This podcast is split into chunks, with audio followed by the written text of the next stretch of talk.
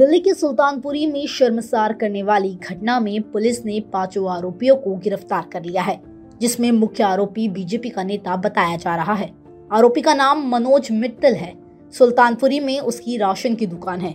इतना ही नहीं, सुल्तानपुरी में हर जगह उसके पोस्टर भी लगे हुए हैं, जिसमें मनोज मित्तल को बीजेपी वार्ड बयालीस, मंगोलपुरी का सह संयोजक बनाए जाने पर पार्टी शीर्ष नेतृत्व को धन्यवाद दिया गया है। इस घटना में शामिल अन्य चार आरोपियों की अगर बात करें तो दूसरे हैं दीपक खन्ना, जो कि गणेश खन्ना के पुत्र हैं। उनकी उम्र 26 साल है। ग्रामीण सेवा में चालक के पद पर कार्यरत हैं।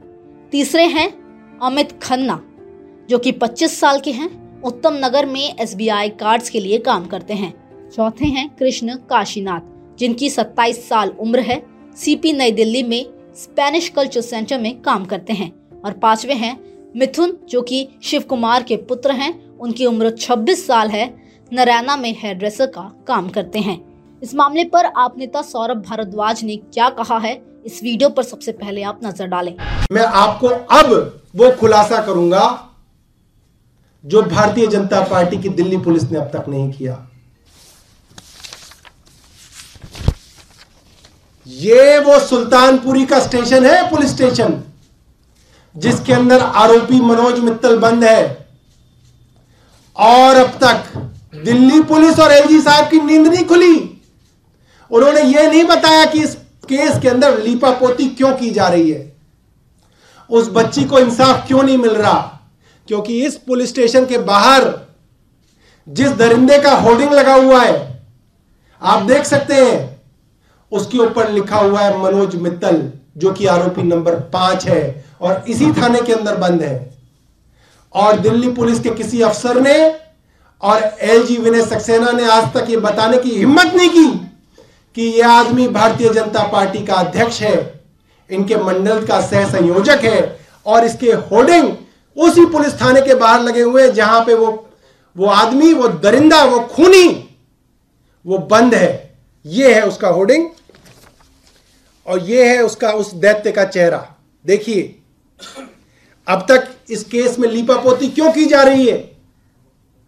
क्योंकि एलजी साहब को मालूम है कि भारतीय जनता पार्टी के कार्यकर्ता और नेता इसके अंदर सम्मिलित हैं। और मैं दावे के साथ कह रहा हूँ, आप उन आरोपियों की कॉल डिटेल निकलवाइए। और मैं चैलेंज करता हूँ विनय सक्सेना जी को कि उनकी कॉल डिटेल रिपोर्ट निकाल के वो पब्लिक करें। अगर है उनके अंदर हिम्मत वो आरोपी लगातार पुलिस के अफसरों और भारतीय जनता पार्टी के नेताओं के संपर्क में थे और चश्मदीद गवाह पौने घंटे तक उस गाड़ी के पीछे पीछे गाड़ी चलाता रहा। तीन पीसीआर वैन रास्ते में आई, तीन पीसीआर वैन। उन्होंने इशारे से दिखाया कि देखो, ये लाश जा रही है, किसी पीसीआर वैन की हिम्मत नहीं हुई कि उस गाड़ी को रोक के उस लाश को बाहर निकाल सके। और मैं ये बात जो कह रहा हूँ, ये आरोप जो लगा रहा हूँ, उसके सबूत लेके आया आपको वीडियो दिखाऊँगा और वीडियो में देखिएगा। इन सभी बातों के साथ सबसे अहम बात यह है कि जिस वक्त दिल्ली को शर्मसार करने वाली घटना हुई, मनोज मित्तल गाड़ी में मौजूद थे। इस घटना का एक सीसीटीवी फुटेज भी सामने आया है। इसमें लड़की बलनो कार के नीचे फंसी हुई दिखाई दे रही है। इसके साथ ही कार चालक उसे घसीटते हुए यू टर्न लेते हुए दिख रहा है। इस मामले को लेकर दिल्ली महिला आयोग ने भी एक नोटिस जारी किया है। पुलिस ने कहा कि मौके पर निरीक्षण करने पर पता चला कि दुर्घटना के बाद पीड़ित पहियों में फंस गया और काफ़ी दूर तक घसीटता रहा। इस बीच घटना में मीडिया रिपोर्ट्स का स्वतः संज्ञान लेते हुए दिल्ली महिला आयोग ने दिल्ली पुलिस को समन जारी किया है। डीसीडब्ल्यू ने समन जारी करते हुए मामले में दर्ज प्राथमिकी की प्रति मामले में गिरफ़्तार आरोपियों का विवरण मृतक की पोस्टमार्टम रिपोर्ट के प्रति और क्या मृतक के साथ किसी यौन हमले की जाँच की गई है, उपलब्ध कराने को कहा है। इस पूरी खबर को लेकर आपकी राय कमेंट सेक्शन में बताइएगा। अब खबरें पाइए सबसे पहले हमारे मोबाइल न्यूज़ एप्लीकेशन पर। एंड्रॉइड या आईओएस प्लेटफॉर्म पर जाइए एच डब्ल्यू न्यूज़ नेटवर्क को सर्च कीजिए डाउनलोड कीजिए और अपनी सुविधानुसार भाषा का चयन कीजिए। खबरों की भीड़ में अपने काम की खबर पाते रहिए।